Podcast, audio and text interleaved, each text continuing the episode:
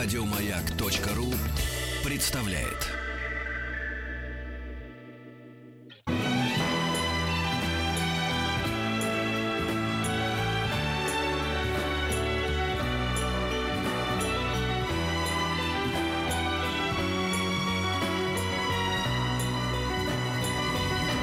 Спутник кинозрителя. Ну что же, давай обозреем наш скудный репертуар.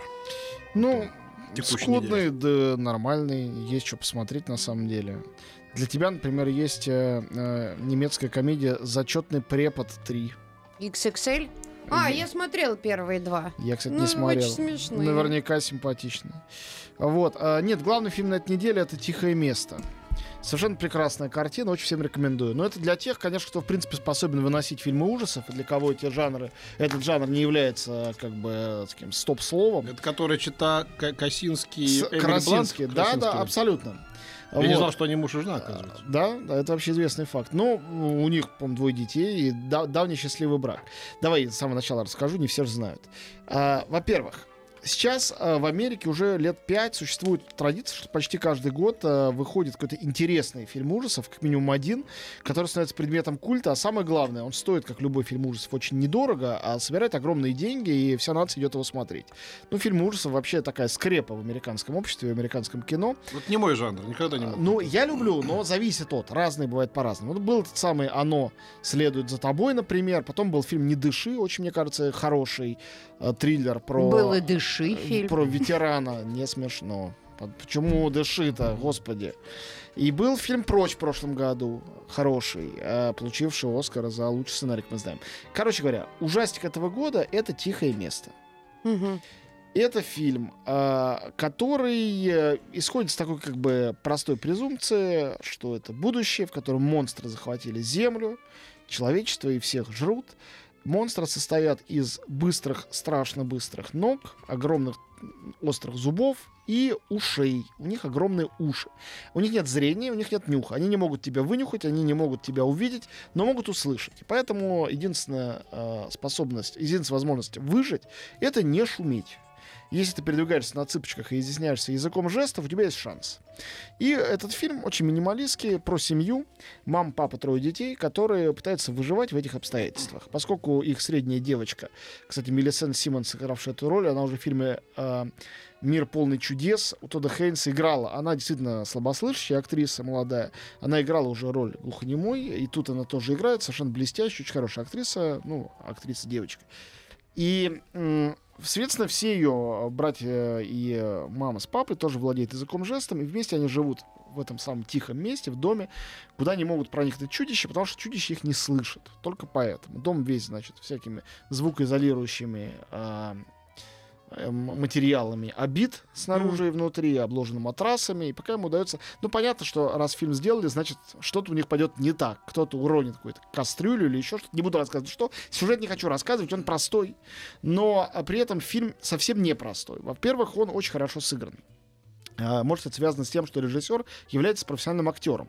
Джон Красински, это, по-моему, 3-й уже его фильм, он артист, очень неплохой, сериальный артист, снимавшийся и в кино, в том числе у Сэма Мендеса. То есть был у хороших действительно режиссеров, часто на вторых ролях, редко на первых. Эмили Блант, гораздо более знаменитая, очень симпатичная, хорошая актриса. Она его жена в реальной жизни и мать 2 его детей. Здесь она мать 3 его детей по фильму, по сюжету, она его тоже жена. И вот они вместе сделали такую картину. Красинский ее сценарист, режиссер, продюсер и исполнитель главной роли. Она актриса, и дети тоже там играет. Чем мне этот фильм понравился? Во-первых, там потрясающе виртуозно идет работа со звуком. Единственное, что вызвало у меня сожаление, это то, что они в этот звук стали включать зачем-то музыку. Мне кажется, вот такой фильм должен был быть в полном молчании. Потому что если ты все время прислушиваешься, а не идут ли откуда-то чудища, а достаточно ли тихо герои разговаривают... Как «Гравитация». Да, нафига... Ну, в «Гравитации» тоже была музыка. Зачем надо было музыку? Потому что это голливудское кино, наверное, только поэтому. Музыка хорошая, кстати говоря. Марко Белтрами, несмотря на то, что он писал музыку для «Матильды», он много чем еще известен. Он, в частности, автор разных саундтреков хоррором. Он друг и автор музыки к фильмам Гильермо Дель Торо. Он товарищ Уэса Крейва, покойного. Он делал музыку к фильму «Крик». Очень хороший. хорошую, если кто помнит. То есть, ну, он разбирается в жанре, но все равно фильм про тишину, а не про музыку, и музыка могла бы здесь не присутствовать. Майкл Бэй, к его чести, вот тут прям я зауважал его, продюсер этой картины, и он сюда не заставил его вставлять трансформеров, громкую там песню Аэросмит или еще что-то. Это действительно такой маленький фильм, такой сделанный, сыгранный, снятый на цыпочках буквально. Очень тонкое кино. Вот. А что мне еще в нем понравилось, то, что, конечно, это глобальная метафора. Конечно, это фильм о том, как жить, если ты живешь в пору апокалипсиса, в прямом смысле слова. Вот, я думаю, сейчас все это могут на себя примерить. Вот происходит вокруг что-то очень страшное. Что нужно сделать? Надо позаботиться, чтобы твой дом был тихим, чистым, никто туда не проник, а ты там будешь тихо-тихо, надеясь, что тебя никто не услышит, как-то жить, и как-то, дай бог, доживешь. Или невозможно эта изоляция. Или если ты живешь на этой планете, то тебе придется взяться за какой-то дробовик и что-то придумать, потому что без этого тебя все равно съедят. Тихих как злободневно, да? Вот, я говорю, степень актуальности этой картины, нарочитой или нет, ну, как было и в случае с «Прочь», крайне высока. Это фильм, который ощущается как такая карикатура, метафора гротескная сегодняшнего дня. Задумывался так, не задумывался, неважно. Но я уверен, что огромные успехи кассовые фильмы связаны точно с этим. А успехи гигантские. Фильм купил свой бюджет за первый день. В Америке одной. Еще нигде не вышел. Он стоил, по-моему, 17 миллионов. Собрал 20 за первый день. И дальше каждый день столько собирал. И чем дальше, тем больше. А теперь он еще и выходит в Европе, в частности, в России. Ну, видишь, достижение художника, там, режиссера в том, чтобы затронуть какие-то души, да? Вот, не Конечно. Напрямую, как бы. Понятно, что это не самый, видимо, страшный фильм. Но что-то, видимо, что в воздухе во всем мире. Как уловить. Уловить. Вот как эти антенна. Вот, да, мембраны эти. Вот эти. Я уже думал, но потом думал, как об этом написать, и писать не стал. Ну, здесь скажу. То, что, конечно, художник настоящий, он вот как этот монстр с этим огромным ухом.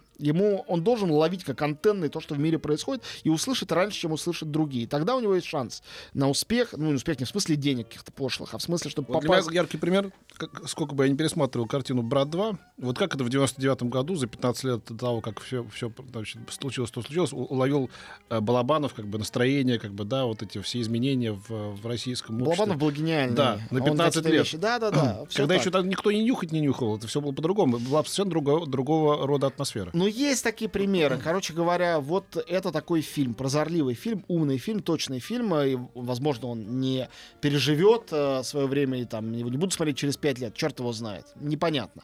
Но в этом году его посмотреть интересно. И как бы важно даже, с моей точки зрения. Еще одна картина, которую я очень всем посоветую. Но для этого надо как-то убрать комплексы любого рода из своей головы и понять, что хоть это детский мультик, он вам понравится. Тогда пойдете, получите удовольствие. Мы пошли с женой, повели детей на этот мультфильм. И «Славные пташки»? Нет. Называется «Большой злой лис» и другие сказки. Это франко-бельгийский мультфильм. Он такой, это рисованная анимация. Как бы схематичная, как бы поверхностная. Но это изумительная драматургия и чудеснейшее чувство юмора. Действие происходит на ферме. Главные герои — это два дебила, кролик и гусь, и умная свинья, которая пытается исправить все ужасы, которые он делает. Например, один из сюжетов про то, как они случайно убивают Санта-Клауса. И дальше думают, что делать. И тогда свинья организовывает план, как всем разнести подарки, изображая себя Санта-Клауса, чтобы людям не испортить праздник, раз они все равно его убили.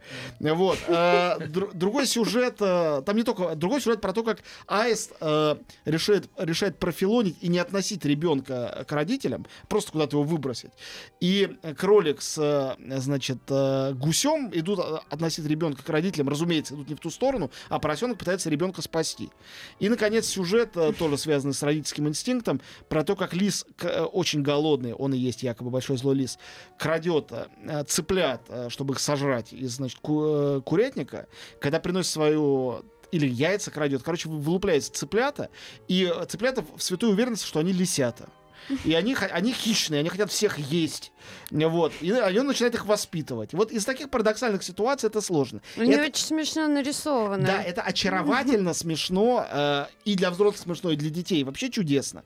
Ведите всех, начиная с 3 лет. Это действительно чудесно. Это вообще никак не похоже на вот эту стандартную голливудскую анимацию. Это предельно от нее далеко. «Большой злой лис» и другие сказки. Французское сказочное анимационное кино.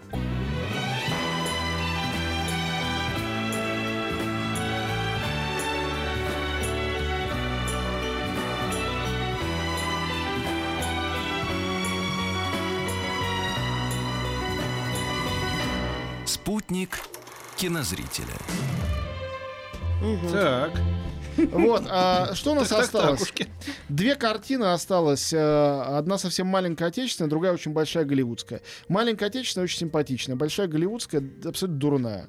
Но все равно все пойдут ее смотреть, поэтому я расскажу про обе. Отечественная, сделана Юсупом Разыковым, называется «Турецкое седло». И эта картина довольно странная, необычная. Она история, прошу прощения, топтуна. Это история агента по наблюдению КГБшного, который ныне пенсионер, и наблюдать ему не за кем, но он сам ходит и наблюдает. Действие происходит в наши дни. Бесконечно. Это как жизнь других, что ли? Почти? Да, это наша жизнь других. Ну, там по-другому сделано. Великолепную немецкую картину. Да, абсолютно. По-другому сделан сюжет, по-другому устроено, но интересна сама попытка, честно говоря. Психологический фильм.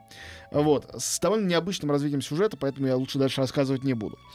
И американский фильм называется «Рэмпейдж». Это, конечно, бредятина просто запредельная. Такое впечатление, что даже не одноклассникам моего младшего сына, которому 8, это писали, а их какие-то умственно отсталые из параллельного класса, значит, несуществующего, одношкольники.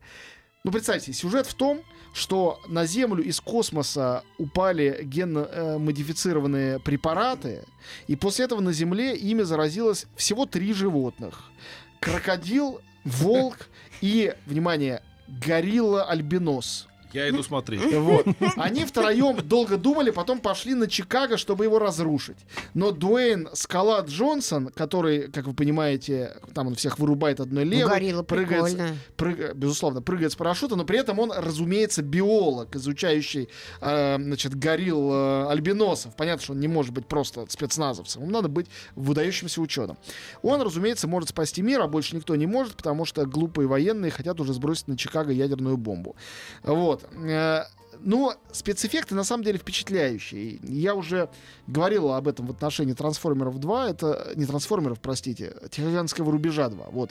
Что это новый, последние 5-7 лет появившийся разряд фильмов, которые раньше называлось это все straight to video, то есть снимается сразу, чтобы на видеокассете выпустить, в кино не выпускать. А сейчас наоборот, его бессмысленно дальше смотреть на видео, в интернете. Но вот чтобы сразу в кино большом выпустить, на большом экране, чтобы люди в IMAX посмотрели на все эти спецэффекты, чудеса, на монстров, это окей. Я тоже вчера смотрел и думал, господи, какие идиоты. Ну, смотрелось. Как насмотрелось? Вот особенно этот, мне понравился по реке плывущий огромный дракон, бывший крокодил. Они все еще разрослись, разумеется. Да. Волк, который прыгает по небоскребу. О, вот за вертолетом он. Или это кто? Да, безбожно они, конечно, Кинг-Конга там всячески переврали, использовали изо всех сил. Но у них тут горилла как раз позитивная, к тому же белая. Это же белая горилла. У нее грудь большая, такая, какая-то женская. И не только. Получилось. Вот. Но что сказать? И это кино при этом...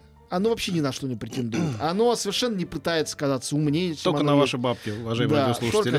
Поэтому да, нет, смотрите сами. И 2 слова скажу напоследок. Времени у нас уже не осталось. У нас у искусства кино в октябре отличная ретроспектива Джима Джармуша. Вчера 900 человек сидело на фильме «Выживут только любовники». И впереди еще показы прекрасных всяких фильмов. И «Отпуск без конца», и «Мертвец», и что там только не будет. Приходите к нам это смотреть. А в субботу, мне кажется, иное кино показывают. Мне кажется, остались только места на балконе, но они все еще остались. На большом экране показывают фильм этот самый... Господи... только летел из головы. На большом экране показывают фильм «Апокалипсис наших дней». «Апокалипсис сегодня» Фрэнсиса Форда Коппола. «Редакс», то есть дополненную версию. Это дико круто. Если вы вдруг не видели, во-первых, я вам сочувствую, во-вторых, завидую, что вы его посмотрите впервые. Приходите и смотрите, это того стоит. Спасибо, а ты приходи к нам через неделю. Спасибо. А дико круто в следующем часе Дмитрий Маликов. Да. Вот. Еще больше подкастов на радиомаяк.ру.